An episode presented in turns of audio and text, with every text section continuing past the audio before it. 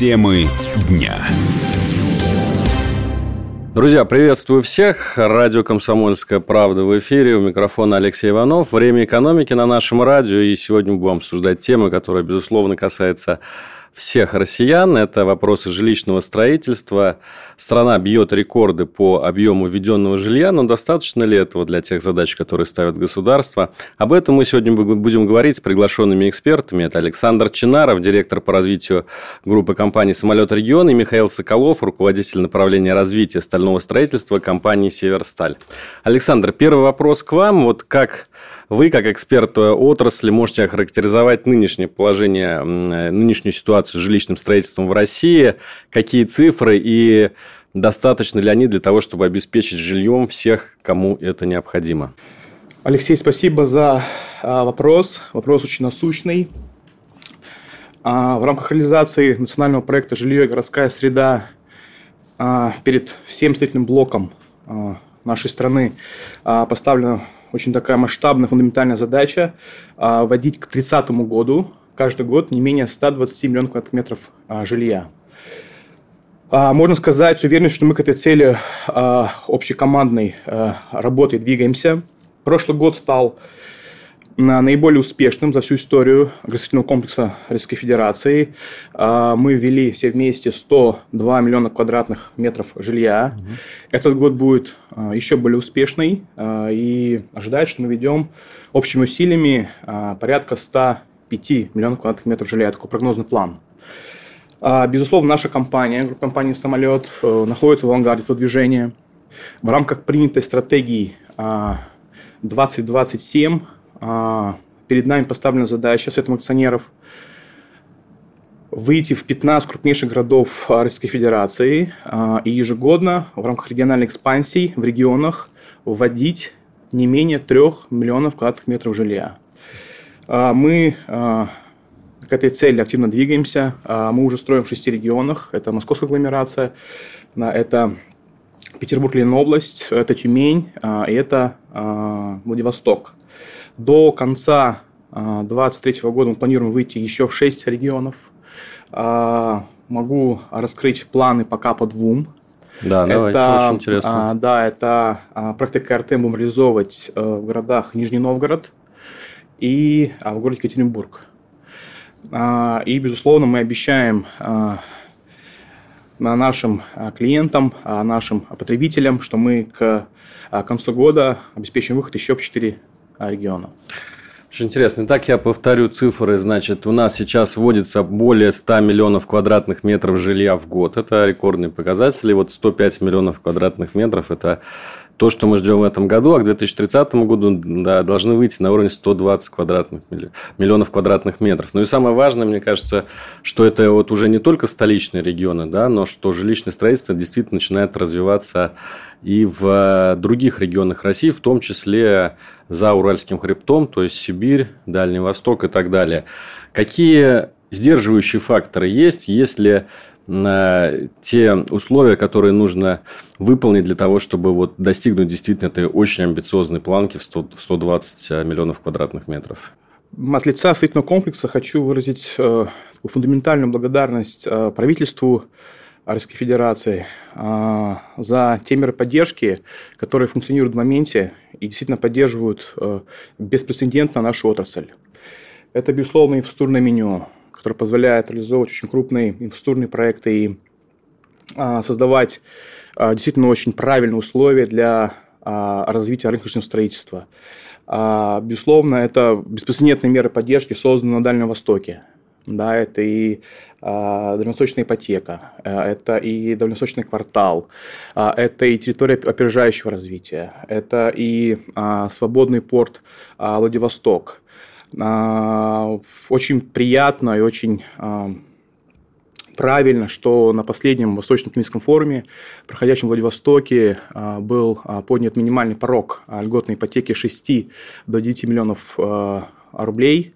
Это очень поддержит рынок жилищного строительства на всем Дальнем Востоке. И действительно, вообще то, то внимание, которое уделяется сейчас этому блоку, оно, повторюсь, беспрецедентно для нашей страны. И вот еще раз хочу выразить огромную благодарность за эту поддержку.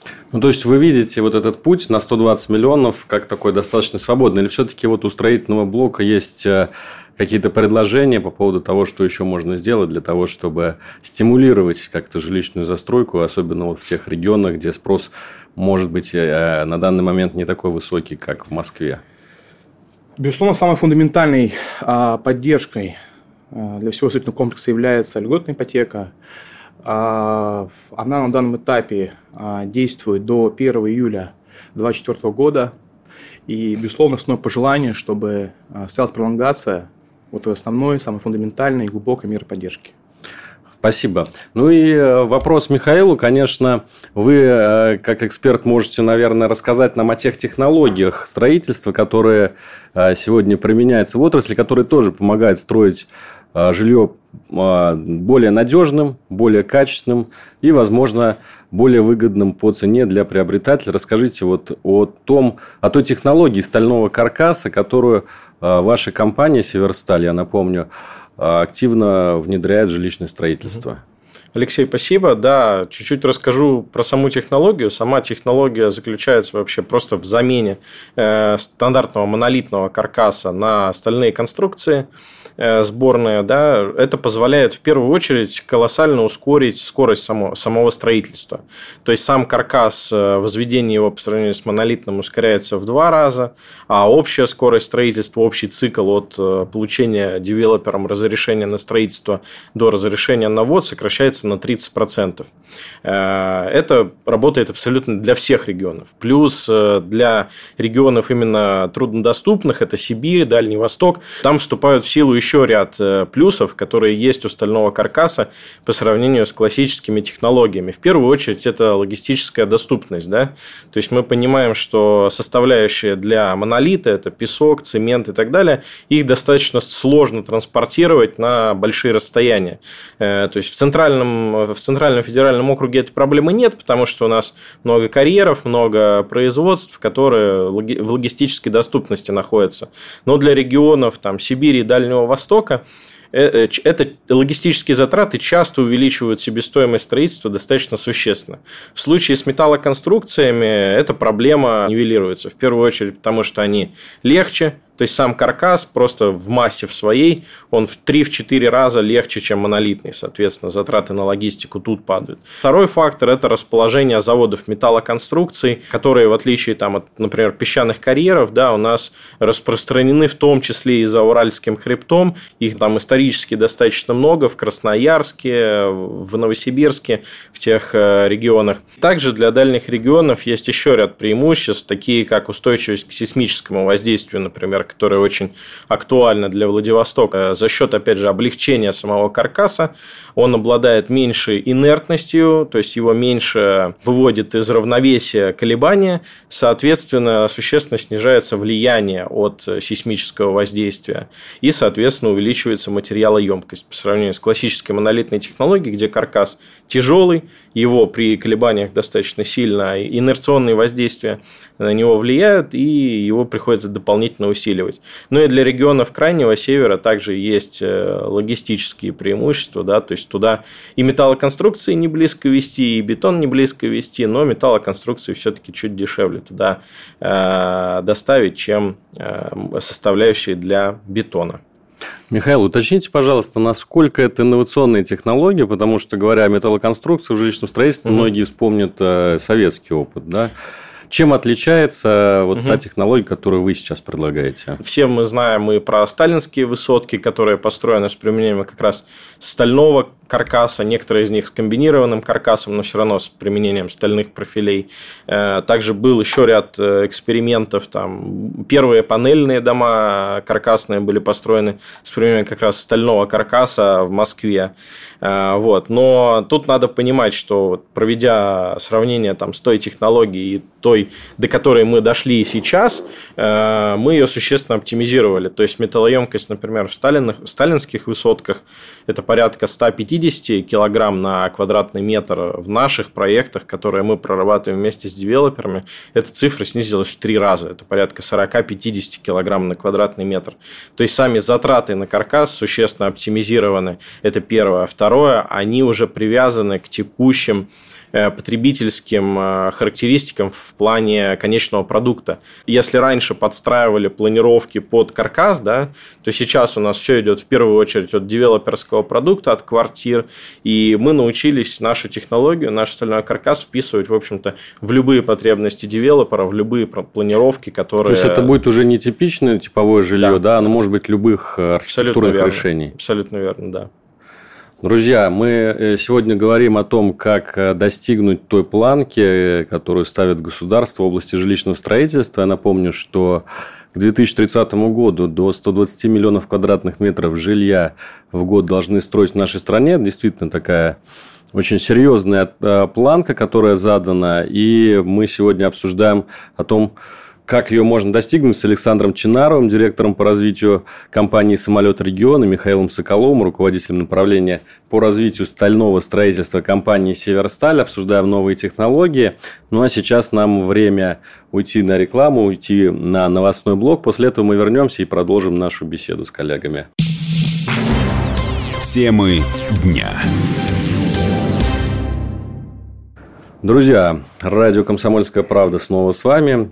У микрофона Алексей Иванов. Мы беседуем с директором по развитию группы компаний «Самолет регион» Александром Чинаровым и руководителем направления э, по развитию стального строительства компании «Северсталь» Михаилом Соколовым. Говорим о том, э, как поднять уровень жилищного строительства в стране, хотя он и так уже находится на рекордных отметках, но э, государство ставит задачи еще выше, еще быстрее, еще доступнее.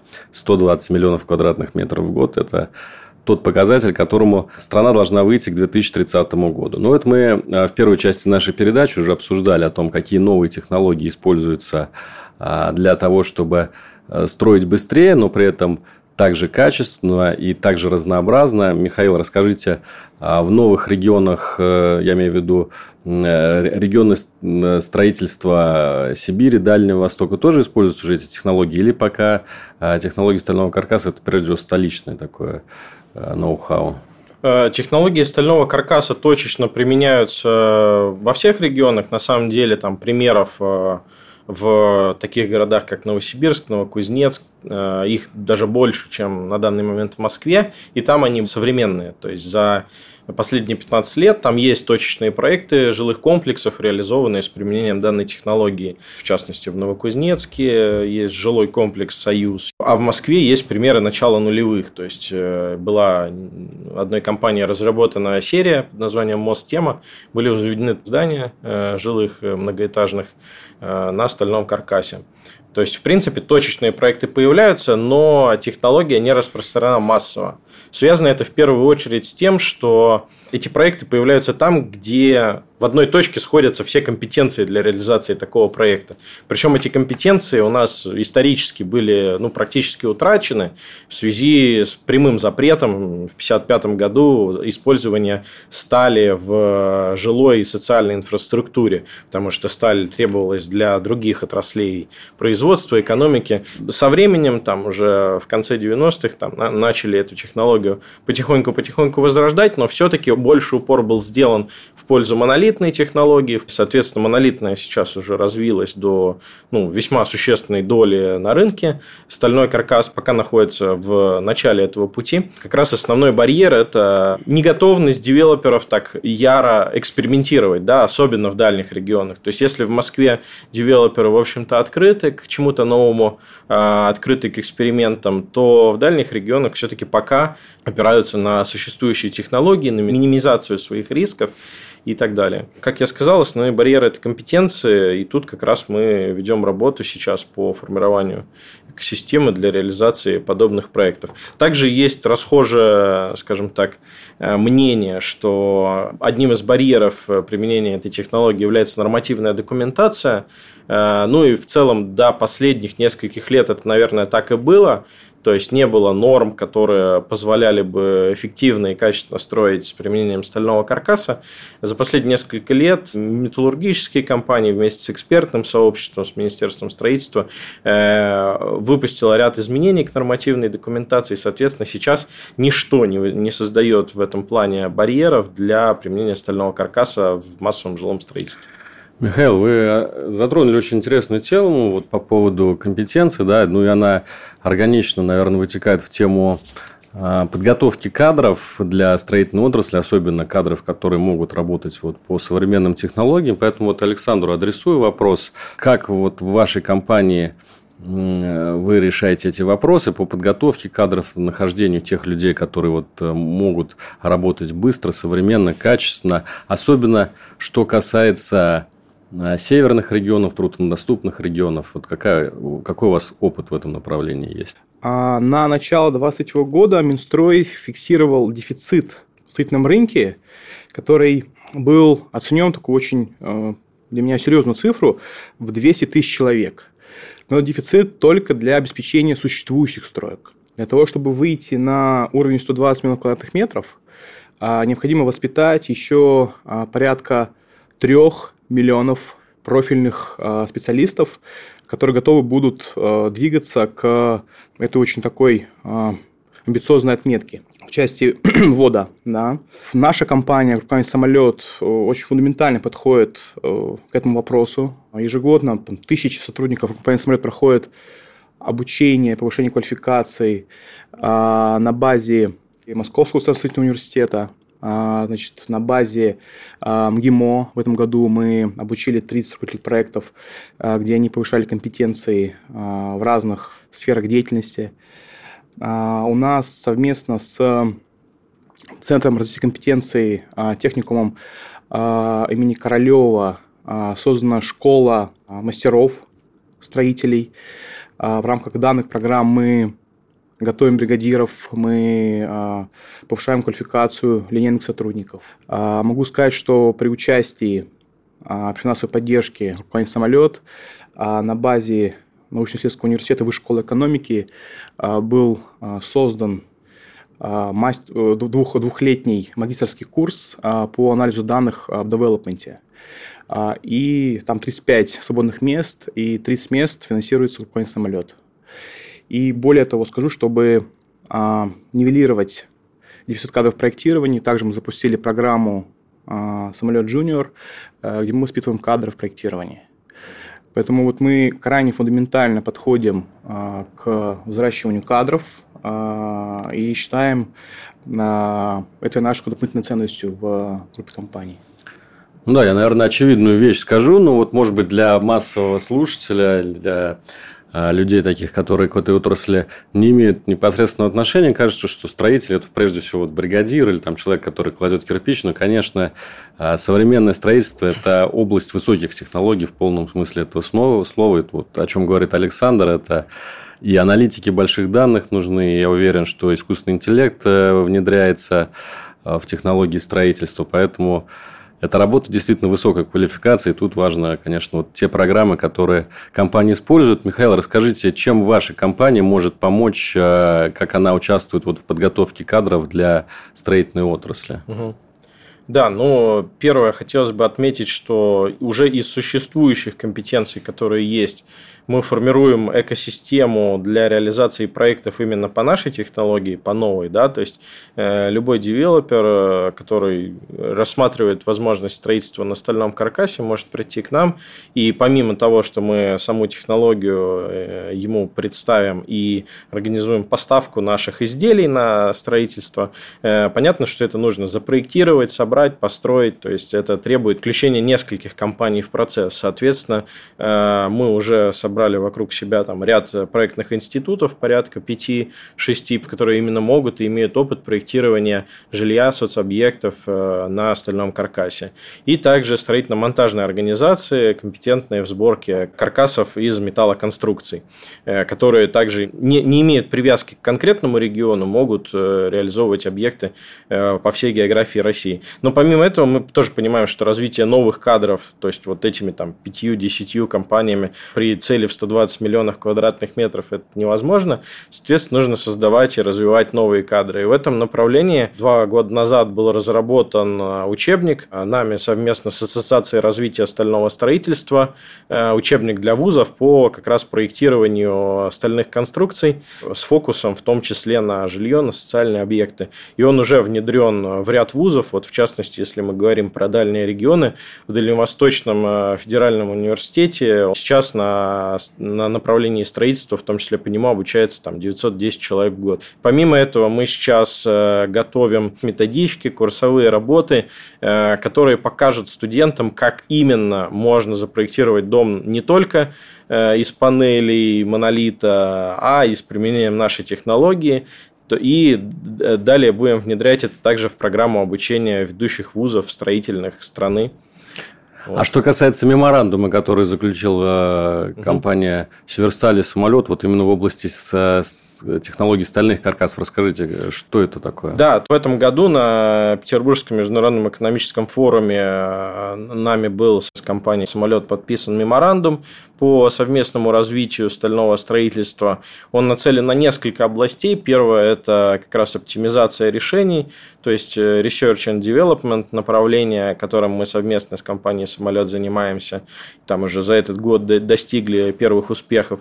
Э, второе направление – это как раз подготовка кадров и обучение данной технологии. Вместе с «Самолетом» разрабатываем данную методичку, совместно ее будем внедрять.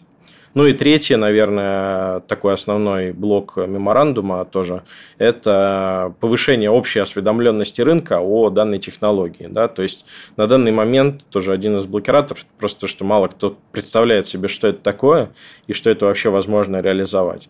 Соответственно, мы вместе эту осведомленность рынка поднимаем. Спасибо большое. Я думаю, после нашей сегодняшней программы вопросов по поводу того, что такое стальное строительство и как можно достигнуть 120 миллионов квадратных метров в год, станет намного меньше. Я благодарю. Сегодня с нами в студии были Александр Чинаров, директор по развитию компании «Самолет региона» и Михаил Соколов, руководитель направления по развитию стального строительства компании «Северсталь». Увидимся с вами снова в эфире. Всего вам доброго. Темы дня.